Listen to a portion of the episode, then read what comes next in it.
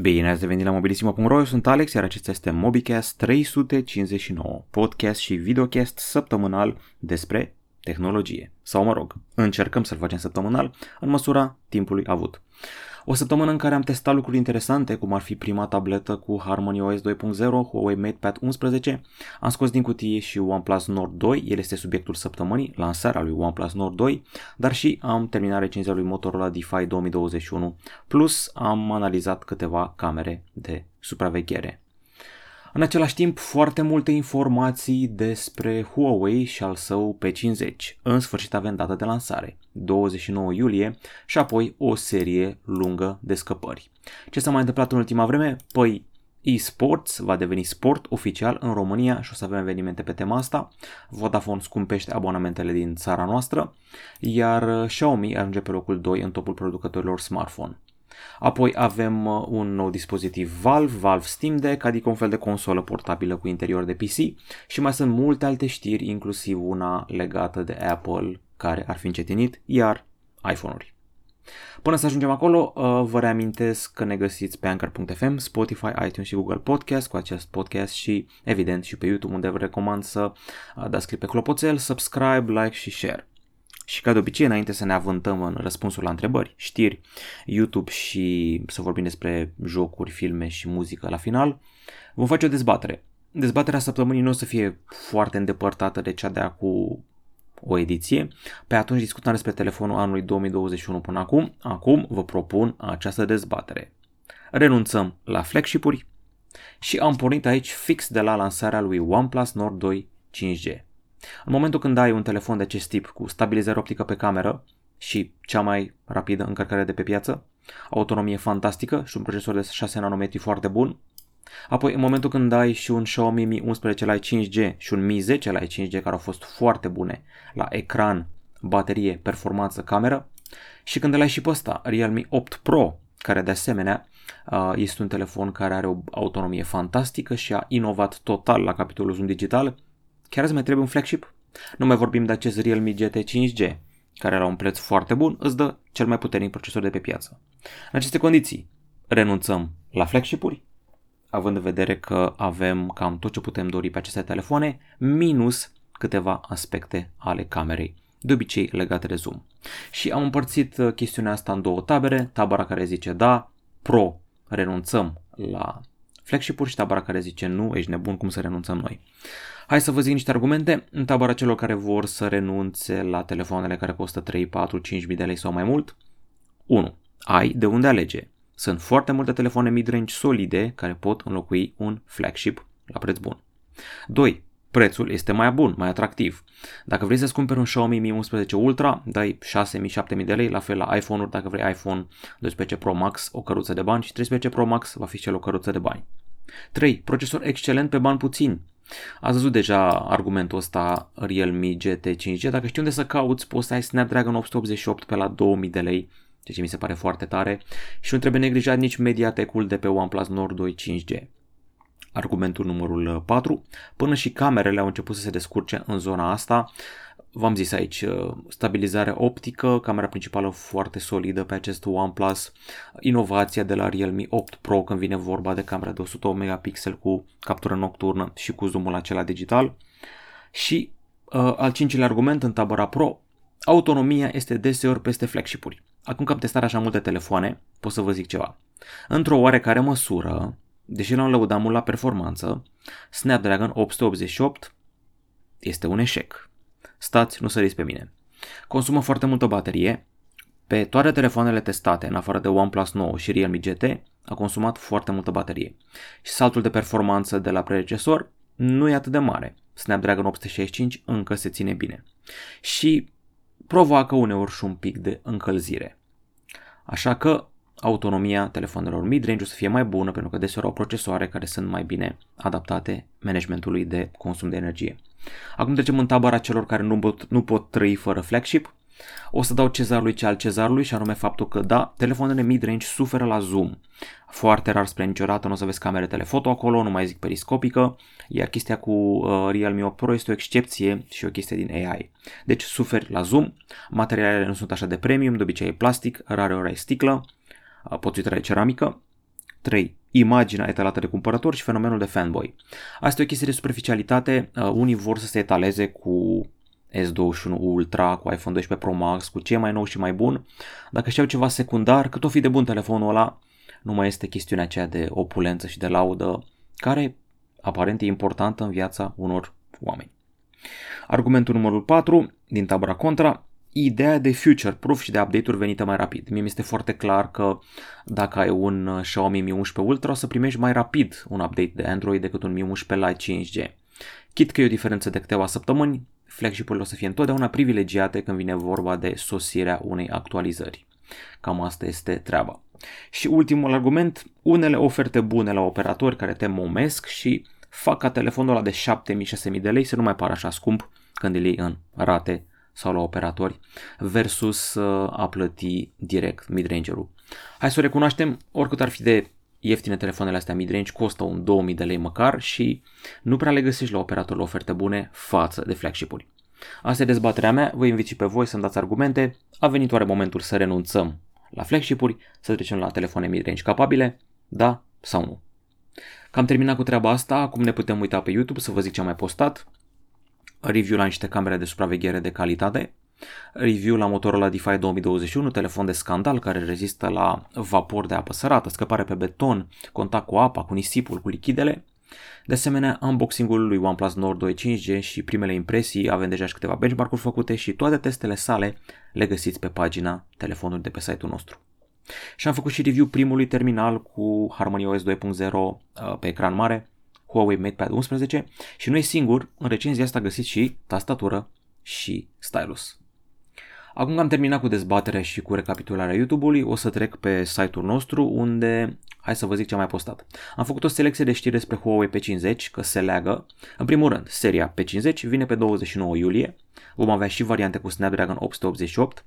Aș zice că va miza Huawei pe un procesor Snapdragon 888 4G, iar pe cele 5G o să apară Kirin 9000. Știți treaba uh, din 2019, Huawei e pusă pe lista neagră de către Trump și nu poate colabora cu companii din SUA. Nu poate folosi uh, servicii și aplicații Google, nu poate folosi procesoare Qualcomm, mă rog, acum poate folosi Qualcomm Snapdragon și nu poate folosi cam orice chipset care are tehnologie americană. Uite așa au pierdut suportul celor de la TSMC, compania din Taiwan care le făcea procesoarele și a trebuit să se descurce. A primit o tranșă foarte mare de chipuri de la TSMC în septembrie anul trecut și le împarte cum poate. Am mai pus pe Mate 40 Pro, o să mai pună câteva pe P50, dar cumva americanii i-au lăsat o portiță să-și ia procesoarea de la Snapdragon, mă rog, de la Qualcomm, doar dacă sunt 4G. Și uite, așa o să vedem o Snapdragon 888 pe noile telefoane. Nu o să avem uh, doar telefoane în data aia de 29 iulie, o să avem și o brățară nouă de fitness, noi boxe și un ceas pentru copii. Am aflat și că telefoanele acestea ar urma să se livreze la jumătatea lui august și că P50 Pro Plus ar ajunge la încărcare de 100 de W. A se remarca aici camera în forma cifrei 8 și eternul zvon despre acel senzor Sony IMX800 de 1 inch care o să schimbe optica pe mobile.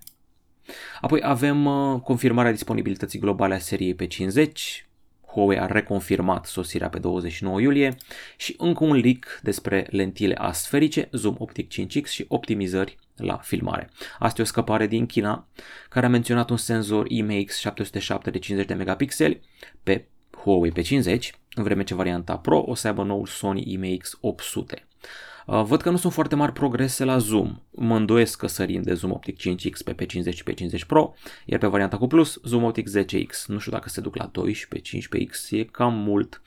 Mă intrigă și culorile. Asta este o variantă aurie, dar am văzut și o variantă roz bombon.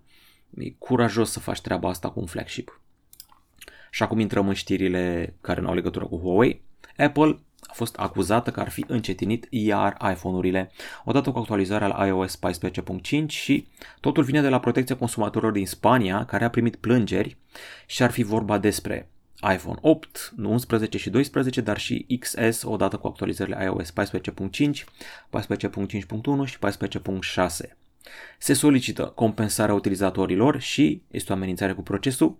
Acum, protecția consumatorilor din Spania s-ar fi unit cu o organizație din Portugalia și una din Franța și vor mai degrabă o soluționare amiabilă decât un proces, dar dacă Apple nu se clintește și sincer, nu i-am văzut în declarații și a trecut o săptămână, va ieși proces. A mai fost un scandal acum câțiva ani, uh, celebrul Battery Gate, știți că Apple a oferit niște actualizări care încetineau telefonul, i-au zis că făceau asta pentru că bateria ta era super uzată și ca să nu dea dauna totală telefonului, îl făceau să meargă un pic mai șontăc.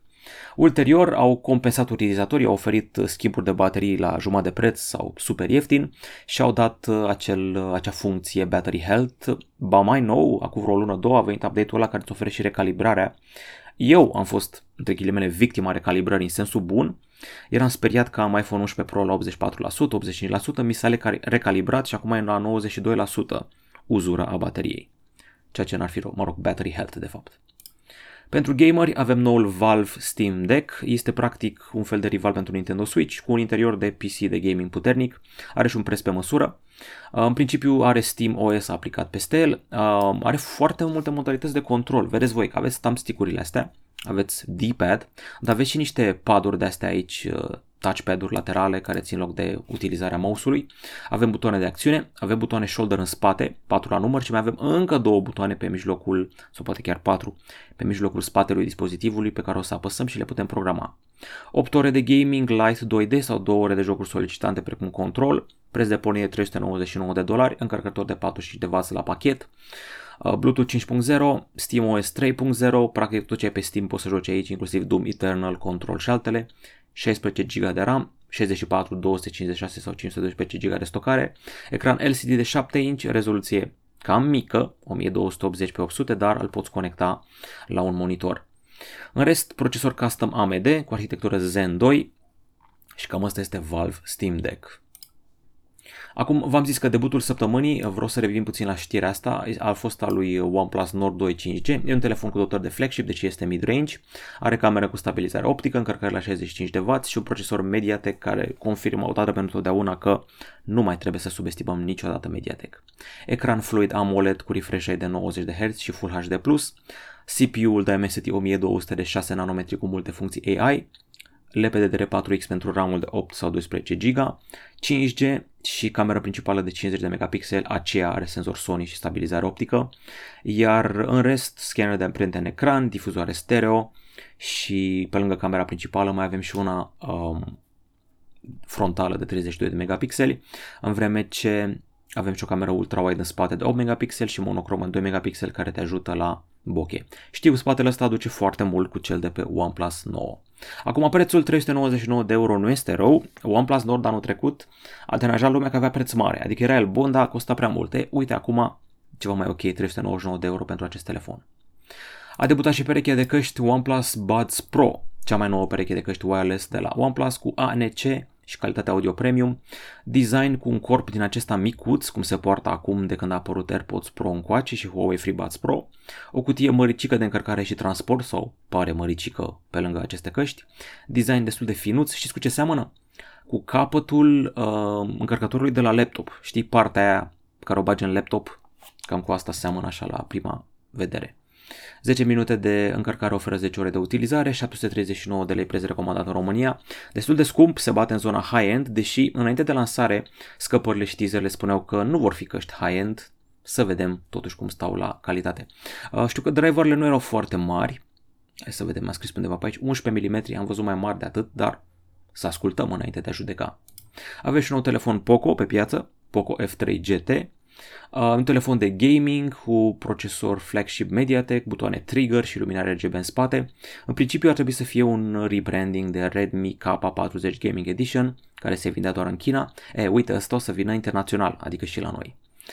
Știți ce face un telefon de gaming, ecran OLED, refresh rate mare, 120 de Hz, are procesorul Dimensity 1200, văzut și pe OnePlus Nord 2, doar că acolo era o variantă specială, baterie mare, încărcare foarte rapidă, um, are și butoane trăgaci, camera principală de 64, mai avem și 6 GB de RAM, 8 GB de RAM, altă variantă, 128 sau 256 GB de stocare, acustică JBL, ceea ce nu e rău deloc, sună binișor, să vedem cum se descurcă Mediatek-ul la jocuri. Și mai ales cât costă el față de marele rival Realme GT 5G. Lăsați ce scrie aici ca preț, să vedem cât va costa la noi. Ne-am întors puțin la Huawei, ca să vă reamintesc de tableta asta, Huawei MatePad 11 a debutat oficial în țara noastră, are ecran de 120 de Hz, procesor Snapdragon, atenție, Snapdragon pe Huawei după multă vreme și Harmony OS 2.0.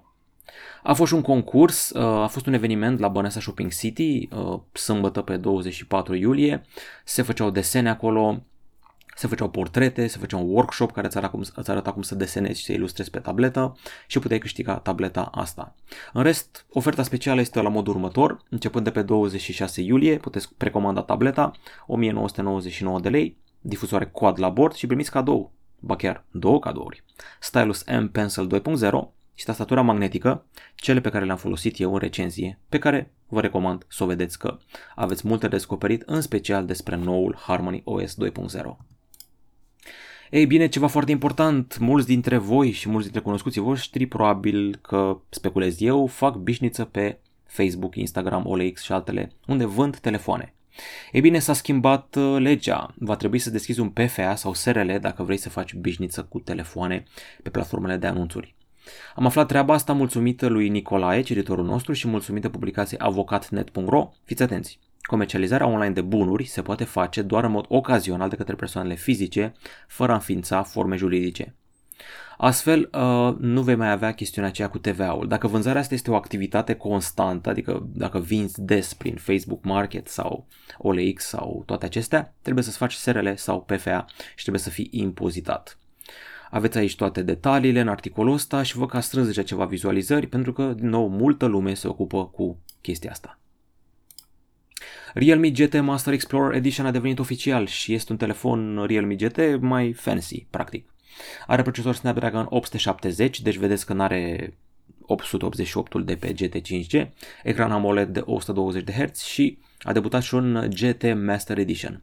Ca design e funky, artistic, oarecum neînțeles. Vine de la designerul japonez Naoto Fukasawa, care făcuse telefoanele acelea inspirate de ceapă și usturoi. Nu râdeți de mine, căutați pe net să vedeți telefoane cu design inspirat de ceapă și usturoi.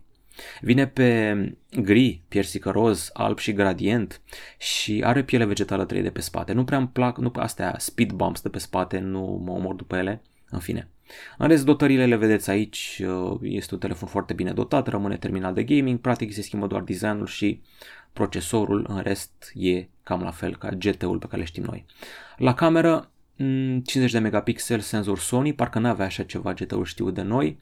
Văd uh, același senzor de pe OnePlus 9 Pro și de pe OnePlus Nord 2 5G, nu e rău. Nu erau nici prețul de la 432 de dolari. Realme GT Master Edition Asta are un procesor mai light, Snapdragon 778G și alte modificări la capitolul cameră foto. Xiaomi este pe locul 2 în topul producătorilor smartphone, a depășit Apple și concurează cot la cot cu Samsung. Distanța, ecartul, este foarte mic între Xiaomi și Samsung. Uite că se apropie. În momentul ăsta Xiaomi are 17% cotă de piață globală în zona smartphone. Samsung are 19%. În ritmul ăsta, până la final de an, dacă Samsung scoate un hit, riscă ca Xiaomi să ajungă pe primul loc, dacă nu îi dă uh, era să zic Trump, dacă nu îi dă SUA la temelie. Xiaomi a scăpat până acum de sancțiuni de la SUA, să vedem pe viitor. La un moment dat a apărut treaba asta. Xiaomi a fost puțin sancționată în India când a avut disputa cu China, dar să vedem. Cert e că Xiaomi e pe cai mari și mulțumită în special nu telefonului din imagine, ci telefonelor mid-range și entry-level, tot felul de Redmi-uri de succes. Vodafone va scumpi abonamentele din țara noastră din luna august, nu vă imaginați că e o sumă mare, un euro, dar la milioane de clienți, la 10 milioane de clienți, se simte. Acum, mă rog, nu o să aibă toată lumea abonamente, cât să se din ăștia 10 milioane, să fie 6 milioane cu abonament, 6 milioane de euro pe lună în plus pentru Vodafone, nu cred că e ceva rău. Ultima mărire de prețuri a dus la o amendă de 70.000 de lei de la NPC, să vedem acum ce se întâmplă. Cei drept s-au scumpit cam toate în jurul nostru, de la transportul cu STB-ul în București la laptele de la Mega Image. Tot Xiaomi o să facă o fabrică de smartphone-uri care nu are nevoie de angajat, ci doar de roboți și nici măcar nu e prima, au mai făcut deja una, se numește Blacklight Factory și elimină complet erorile umane, nevoia de concediu, nevoia de odihnă noaptea, uh, ce să mai zic, riscul uman și alte chestii de genul ăsta, gen știți voi, spionaj, Uh, tot felul de accidente de muncă și alte chestii de genul ăsta, dar e pericolul acela de uh, amenințări de la sindicat, oameni care își pierd joburile și clasica poveste a industrializării excesive și a robotizării inevitabile Să vedem cum va fi treaba în 10 ani. Samsung a confirmat noi pliabile Z Fold 3 și Z Flip 3 pentru 11 august. Vă reamintesc că ar fi bine să vă eliberați calendarul pe 11 august, pentru că atunci vor debuta noile terminale pliabile de la Samsung. Și ar trebui să vină și Galaxy Watch 4 și căștile Galaxy Buds 2. Dacă eram cu minți, venea și Galaxy S21 FE5G, dar teoretic e amânat. Dacă eram și mai cuminți, venea și Galaxy Note 21, doar că anul ăsta nu se mai face din criză de chipuri. Și pe 11 august, nu știu dacă știați, și ziua lui Joe Rogan, fun fact, total, fără legătură cu nimic. Comisia Europeană vrea să fim mai importanți, să producem și noi chipuri. UE vrea să ajungă la 20% din producția globală de chipuri până în 2030 și a început proiecte în această zonă. Deocamdată e chestia aia cu studiul de fezabilitate, mai avem de așteptat și cred că SUA și China o să pună presiune pe noi să nu facem astea. Vă dați seama că le-ar strica un rival, dar la ce criză de chipuri acum global nu mai vrea nimeni să riște să mai stea să prindă PS5, PS6 cu țărâita. Să vedem dacă ne va ieși. Și e-sportsul o să devină sport oficial în România, urmează să fie omologat prin lege până la final de an. Și că o să avem mare finală Dota 2 în România, am mai avut și un e-sport summit săptămâna asta pe 21 iulie, România este clar pe harta e-sports globală, o să se mai țină finale la noi, o să vedem finale la noi de CS, probabil de LOL, de Dota și alte nebunii. Și am înțeles că se face acum un trial la Olimpiada de la Tokyo, se încearcă o probă de e-sports, deci sportul electronic, e oficial reglementat ca sport. Înseamnă că o să avem și noi, între ghilimele, atleți de e-sport sponsorizați de Adidas și alții. Nu râdeți, Ninja, celebrul streamer de pe Twitch, are sponsor Adidas și în curând noul Cristiano Ronaldo o să dea nu cu piciorul minge, ci cu degetele în taste. Astea au fost știrile săptămânii și acum uh, o să mă întorc spre podcastul trecut ca să vă răspund la întrebări. Hai să vedem ce a mai spus lumea la precedentul MobiCast, cel în care am vorbit despre telefonul anului 2021 până acum. Bun. Uh, Bugnar Ioan. Salut, am EMAG Genius din februarie și până acum am economisit peste 4 milioane lei vechi. Comand orice, mai merg la magazin doar pentru mâncare. Foarte bun și frumos. Alexandru Albu. Salut, Alex, când o să încarci review-ul Oppo X3 Pro sau nu e gata? Mult succes în continuare. Um, era o perioadă foarte încărcată atunci când l-am primit, încărcată și pentru noi și pentru cei de la Oppo. L-am avut, cred că, doar 2-3 zile, cât să-i fac unboxing, cât să-i fac benchmark-uri și cât să-i testez camera. Îmi pare rău că n-am avut un prilej sau un mediu să vă arăt pozele făcute de el, pentru că sunt bune mai ales alea cu microscopul mă fac fascinat maxim. Trebuie să recuperez de la Oppo ca să mai testez puțin și să fac review. Mie să nu fie prea târziu că timpul trece și la cât de repede se mișcă Oppo, nu știu dacă ați văzut cum scot rinourile pe bandă rulantă, parcă văd că mai scot un flagship. Deci cam asta este explicația. Editor XV, ce părere despre proiectoarele Short Throw? Că tot v-am zis de treaba cu Epson pe care l-am avut la Euro. Păi, evident că salivez. Am văzut unul uh, uh, prezentat la Avestor, tot de la Epson, fiți atenți, Short Throw 4K rulând gaming de pe un Xbox, arăta dumnezește, chiar nu credeam că o să mă gândesc vreodată că, hmm, hai să nu facem gaming numai pe televizor sau monitor și pe proiector, dar astfel de proiectoare costă, costă și iar costă. Îmi place că nu e foarte zgomotos și nu se încinge foarte rău față de ce oferă el totuși, anume 4K. Uh, ce să recomand? Ce e drept, n-am văzut multe la treabă. Eu am văzut doar Epson și atât. Deci să se recomand după ce am văzut numai unul, nu știu, că mai este și Bank și mai sunt și alte companii care fac, chiar și LG. Poți folosi un proiector pe perete sau ușă? Depinde. La unele este ideal să ai o zonă din aceea de proiecție, o folie din aia, o de aia rulabilă care se dă jos. În principiu peretele trebuie să fie ok, dar anumite proiectoare, cât ori file de bune și șmechere, au probleme dacă e foarte lumină în cameră. În principiu trebuie să fie mai întuneric, cred că vei să și tu ziua la un moment dat. Tot editor XV spune că el crede că Z Fold 3 va fi the best, va înlocui Note-ul anul ăsta, da, o să aibă și stylus aparent.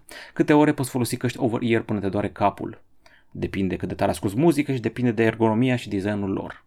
Sunt curios, îți place muzica future bass și drumstep? Pff, drumstep-ul a fost o nișă a, a DNB-ului combinat cu dubstep, cu dubstep, deci DNB combinat cu dubstep și cu extra percuție înseamnă drumstep.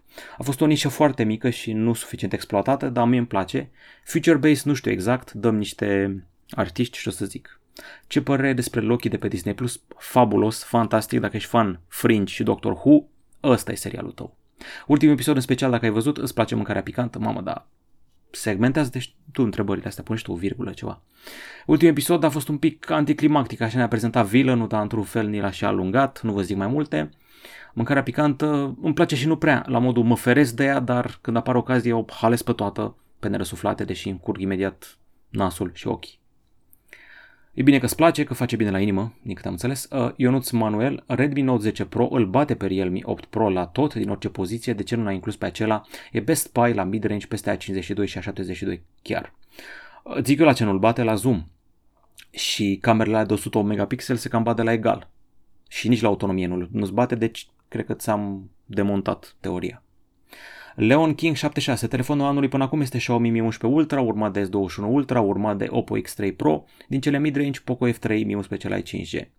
Cum să nu pui și Poco F3, mă întreabă Mix with Remix? Păi v-am zis, lista e deschisă în continuare, merită și Poco F3 să fie aici, cu siguranță, și Mi 11 Lite 5G și el merită. Raresh Evil a făcut propriul său top 5 pe anul ăsta până acum, Realme GT 5G, Poco F3, S21 normal, Zenfone 8, ROG Phone 5. Înseamnă că îți plac telefoanele Asus și îți plac telefoanele compacte. Uh, bun, hai să vedem. Bernard Andy. Galaxy S20 Fan Edition cu Snapdragon ar merita să prindă acest top, un telefon complet din punctul meu de vedere la un preț de 2500 de lei. Da, vezi tu, e top telefoane 2021, nu 2020, el s-a lansat în 2020. Parcă. Andrei 27, mulțumesc pentru răspuns la videoclipul de două săptămâni. Vina mea că am întrebat târziu, dar târziu au venit, au văzut zvonurile. Legat de Best Buy, mă aștept la ceva cu hardware de flagship, cu mai puțin RAM, căde, ecran foarte bun, gen Poco F3 sau Realme GT, sau cum a fost Mi Note 10 la 3 luni după lansare, super camera phone la sub 2000 de lei. Legat de camera phone, credeți că vor reuși telefoanele să înlocuiască DSLR-urile profesionale? Într-o anumită măsură, da, vezi ce tehnologie au luat de acolo, vezi cum stăm cu stabilizarea, vezi faptul că avem gimbal, că avem și efectul acela adus de Zeiss pe Vivo, spre exemplu, uh, spre exemplu, îmi scap acum numele, era un bokeh special uh, Biotar, Biotar era efectul acela, eu deja zic că la stabilizare suntem ori aproape, ori fix acolo, deja stabilizarea de pe telefoane mă impresionează de 3, 4, 5 ani, deci na, și la zoom se mișcă treaba bine. Nu putem să ne ducem chiar la zoom de la DSLR-uri cu obiectiv pus, dar se mișcă lucrurile. Uh, GG Italia, i-au spulberat pe englez, foarte urât gestul englezilor de a pleca de pe stadion, când am văzut am plecat la somn. PSM, cer scuze pentru greșeli de scriere pentru că mai scapă. Nici o problemă, uh, lumea s-a scandalizat că și-au dat jos medaliile imediat ce le puneau la gât englezii, dar am mai văzut treaba asta și la alte națiuni. Trebuie să știi să și pierzi uneori. Ciuvar Ioan, Samsung ar fi the best, doar că încărcarea trebuia să fie de 65 de W, plus că noile probleme cu ecranele îi cam strică imaginea. Am avut și noi știrea aceea cu ecranele verzi, căutați la noi pe site, verzi sau gălbui, nu știu cât de răspândită e și aștept o poziție oficială de la Samsung. Doza de IT și tehnologie ne spune următoarele lucruri. Majoritatea utilizatorilor de OnePlus aleg acest brand și pentru multitudinea de custom ROM-uri care există XDA, o comunitate foarte mare. Acești developer fac acele custom ROM-uri în foarte mare parte pentru device-uri cu procesoare Snapdragon. Nici măcar pentru Exynos nu se obosesc să facă custom ROM-uri și mai puțin pentru aceste mediatecuri. Pare că ai zis în scârbă mediatecuri. Eu dețin prin casă un OnePlus 3 și un 5T, ambele cu Android 11, iar unuia mic i-am pus pe un OnePlus 6 chiar și Android 12 custom beta. Deci aceste device-uri, dacă aveau Mediatek, mai aveau ele acest privilegiu, întreb și eu. Acum, și dezvoltatorii sunt înțepați și cu nasul pe sus. Dacă ar vrea, ar face și pentru Mediatek. Nu e ca și cum Mediatek care ciungă în păr sau scame în sânge. Este un producător mare de chipseturi, se poate lucra cu ei. Așa că eu cam cred că dacă o să mai meargă și o să ia amploare cu Mediatek-ul de pe OnePlus, o să-și piardă mult din utilizatori. Mi-e greu să cred că multă lume cumpără OnePlus ca să-și pună custom ROM. Maxim 15% din oamenii care cumpără OnePlus cumpără pentru treaba asta, zic eu. Cred că mai mulți adoră OxygenOS, sincer să fiu. Nu varianta asta nouă, nici mie nu-mi place foarte mult, dar m-am obișnuit. Ok, în principiu comentariul ăsta arată că OnePlus nu mai este ce a fost odată. Da, este mai mult Oppo acum. Laurențiu Petre, salut după părerea mea, Realme GT 5G clar ia locul întâi în telefonul anului. Uite, așa cum am zis și eu, văd că mulți oameni sunt de părerea mea că telefonul anului până acum este Realme GT 5G, dar și OnePlus Nord 2 se anunță în candidat serios. Fiți atenți cât de repede se încarcă. Intrați la noi pe site, pe OnePlus 2, Nord 2, vedeți testele sale, fiți atenți la autonomie și încărcare. Dumnezeule, mare, ce rezultate! Este fascinant designul, faptul că are o cameră mai mult decât decentă și puterea pe care ți-o oferă în doar 186 de grame. Este doar părerea mea, trebuie să recunosc că chiar dacă nu-l dețin, smartphone-ul m-a cucerit respect. Ok, comentarii legate de gramatică. Trebuia inclus și Mi special la 5G, zicea 3GB, sunt de acord cu tine, merită și el, de aceea am lăsat lista deschisă. Sirioja Nicolaev, mulțumesc, Andrei GB2 și Alex86, Alex06 primul. Gata cu întrebările, vă aștept cu mai multe și hai să vorbim acum despre secțiunea diverse care include filme. Începe cu un documentar, uh, s-a băgat recent pe Netflix, How to Become a Tyrant. Tonul documentarului este foarte ciudat. Este un ghid despre cum să devii un tiran, cum să devii un dictator și abordează cazuri precum uh, Stalin, Hitler, Muammar Gaddafi și, evident, uh, dinastia Kim din Corea de Nord.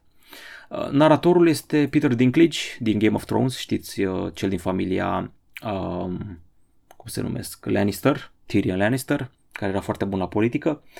Problema pe care o am cu documentarul ăsta e pe lângă ton e faptul că sare. În loc să îmi pui câte un episod pentru fiecare dictator, tot sar de la unul la altul. Eu aș fi făcut câte un episod pentru fiecare dictator. Ce am remarcat e că Muammar Gaddafi era carismatic și că arăta a fotomodel când era tânăr, că ăștia din Corea de Nord, bunicul și tatălui uh, Kim Jong-il sau care este acum, Kim Jong-un, nu mai știu, bunicul și tatăl său au fost mult mai pricepuți decât el este acum. Tatăl său nu prea, tatăl său era un fel de șobolan de bibliotecă, era un foarte bun regizor și producător de filme. El prin asta a ajuns așa mare. Bunicul a fost cel mai tare. Deci bunicul a inventat cultul personalității în Corea de Nord. El a făcut chestia asta așa, nebunii populația. Ăștia nu-i văd ca niște dictatori, ca un tătuc cum era Stalin, ăștia îi văd ca niște zei, adică zeități pe pământ care merg printre ei. Așa a apărut și legenda aia că nu, nu transpiră și nu excretă, că sunt altfel de ființe. La Hitler vedem cum a urcat la putere, cum inițial nu i-a ieșit, a făcut și niște pușcărie și cum discursurile alea cu pasiune au încins oamenii. Vedem și că l-au ajutat foarte mult cei care au fost lângă el. La Stalin, sincer, el era un bătăuș inițial, era o, o gașcă de bătăuși care rezolva probleme. L-a luat Lenin pe lângă el și l-a făcut om. L-a pus cam rapid așa ministru și după aia a ajuns foarte rapid să conducă statul. Dar l-a înfrânt pe Hitler, ceea ce e mare lucru. Mai vedem și dictatorii din Africa, Idi Amin, Um, s-a făcut și film despre el, dacă nu mă înșel, filmul acela cu Forrest Whitaker. Iar Gaddafi a rezistat foarte mult la putere pentru ce era în regiunea aia, a ajutat extrem de mult de norocul de a avea pungi cu petrol uriașe. Recomand documentarul ăsta, chiar l-am savurat și recomand, mă rog, recomand și nu prea filmul ăsta rusesc, Chernobyl 1986. Nu se compară cu superbul serial de pe net, de pe HBO Go, e genial. Filmul ăsta mi-a făcut poftă să mă uit la serialul ăla, dar este versiunea rusescă. Ce drept, romanțată, primele 30-40 de minute sunt cu poveste de dragoste între un pompier și o femeie. Pompierul ăsta va trebui să plece și pe lângă faptul că se duce acolo să stingă incendiul inițial, se mai bagă și în sub rezervor acolo în apa aia ca să dea de uh, manivela aia să răcească reactorul, se mai bagă și la alte misiuni. Omul ăsta e ca soldații aia care după Irak și Afganistan s-au mai întors de două, trei ori. Nu ți-a ajuns odată că ai scăpat cu viața, te mai duci de două, trei ori. Asta îl face special pe Alexei, pompierul Alexei. Și totul ilustrat și cu povestea de dragoste între el și Oxana, parcă. Uh, parcă așa o cheamă, să nu mai știu exact. Au și un copil împreună care e bolnav, în fine. Ultima parte filmului mai bună, sacrificiul acela uman al soldaților sovietici, cel pompierilor mi se pare destul de reușit, dar Na, nu m-a convins așa mult că Cernobylul făcut de BBC. Apropo, titlul ăsta de aici de pe Netflix uh, nu e același cu cel de pe IMDB. Pe IMDB zice, nu mai știu, dacă veți căuta Chernobyl 1986 să, să vedeți care are alt titlu. Am văzut și noul film cu Nicolas Cage, Pig, care e prezentat total greșit. O să credeți, aolo, ce prăjeală în Nicolas Cage, un porc, sunt prieteni și treaba asta merită film. De fapt, este un film despre arta culinară.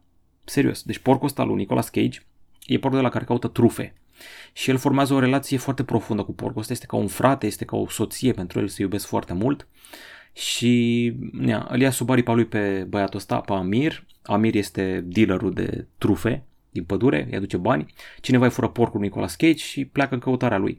Nu vă imaginați că pleacă cu shotgun-ul, că este scandal, e un fel de Kill them with kindness, cam asta e ideea. Este un fost bucătar excelent, un fel de bucătar cu stele Michelin, care a ajuns să trăiască în pădure singur, el și cu porcul lui, caută trufe, dar rămâne foarte talentat la gătit. Asta e treaba. O să vedeți în niște super restaurante, găti niște super preparate și cu o figură așa mesianică pe Nicolas Cage. Recomand filmul ăsta, dacă îl găsiți pe undeva. Cred că e și în cinematografe în momentul ăsta. Chiar nu e rău deloc. Mi-a depășit așteptările și n-are, nu prea are violență. M-am jucat și niște joculețe, uh, m-am jucat uh, Ace Racer, am făcut rost de el de pe Tap Tap. Vrea să fie noul asfalt. Uh, hai să sărim peste partea asta în care joc uh, first person că e iurea. Acum da, are efecte, dar e cam tâmpițel, așa cam SF, mergi pe două roți, zboară mașina, se rotește în aer, cum era asfaltul pe vremuri, duc ar fi acum foarte non-arcade. Ce să zic, o să ocupe o grămadă de giga, mașina parcă mai degrabă plutește pe circuit, parcă zboară, nu simți contactul al pneurilor, are și o pseudo-poveste, l-am jucat în chineză, n-am înțeles mare lucru, dar na, un nou joc de curse e binevenit, acest Ace Racer, să vedem pe viitor când o să vină și varianta internațională în Play Store. La ora actuală, nu știu, dacă nu vă e frică de piraterie și de malware, e pe tap-tap, e în chineză și trebuie să ai cont de ori de tap-tap, ori de o aplicație de asta QQ ca să-l joci. Am păreri mixte, încă nu m-am convins, trebuie să mai deblochez niște chestii ca să mă pot bucura de el. Pe de altă parte, dacă îți plac filmele și telenovelele coreene, ăsta e jocul tău, se numește Green Glass, e o telenovelă cu un prinț, uh, un, pardon, un războinic și o prințesă, prințesa e bolnavă, mergeți prin pădure, e așa romantic, sensibil.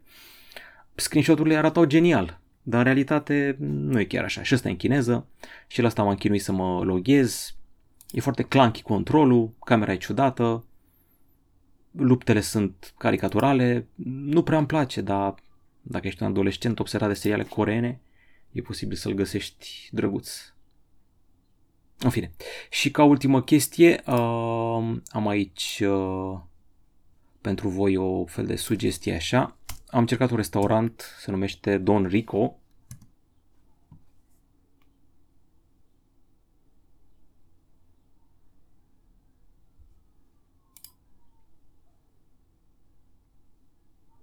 Trebuie tăiată partea în care se vede adresa, trebuie tăiată și partea în care se văd folderele. 3, 2, 1. Și ca ultima chestie în podcastul ăsta, am încercat uh, un restaurant nou din Park Lake, se numește Don Rico, îi fac pui. Am cumpărat niște fajita de la ei și am cumpărat și niște biluțe din astea de brânză cu ardei iute, uh, jalapeno. Biluțele astea sunt foarte bune, dar ce m-a șocat cel mai mult la ăștia e humusul, frate. Deci au ăștia un humus atât de fin, este fabulos humusul pe care îl fac oamenii ăștia, humus cu pui și cu muguri de pin. Chiar vi recomand, este 10 lei la Bolt Food, este reducere în perioada asta. Nici fajita nu era, cam așa arată, clar bate Taco Bell. Ce nu e bun la ăștia e celălalt preparat, ăsta a avut prea multă lipie, este tauc. Sunt niște frigărui de pui băgate într-o lipie, asta nu prea m-a impresionat. Dar na, humusul e baza și cred că o să încerc și o chestie care are avocado și pui de la ei tot într-o lipie. Don Rico, îi găsiți pe Facebook, îi găsiți pe Bolt Food și pe alte aplicații. Eu sunt mulțumit de preparatele lor, mai ales că e 10-13 lei cam orice. Și brandingul e interesant, are ceva de El Pollo Loco din Breaking Bad uh, și poate să fie scârbos asta, dar așa arată pe interior fajita. Vedeți câte chestii au, au și cheddar, au și guacamole, au și carne, au și sos de brânză, au și ceapă. Pe de altă parte, așa arată celălalt preparat tauc. Uite și tu, au pus patru cartofi și puțin pui. Asta nu a fost așa bun. Deci hit and miss, dar cu humusul ăsta n-ai cum să dai greș la Don Rico. Ok, acum că am terminat cu toată treaba asta, putem să revenim la canalul nostru și să vă mai zic un alta. Acesta a fost MobiCast 359, vă aștept cu întrebări și data viitoare când ne vom reauzi uh, va fi deja lansată seria Huawei P50, o aștept cu mare interes. Cam atât la mobilisima.ro, sper că v-a plăcut podcastul. Nu uitați, like, subscribe, share și urmăriți-ne pe toate canalele. La revedere!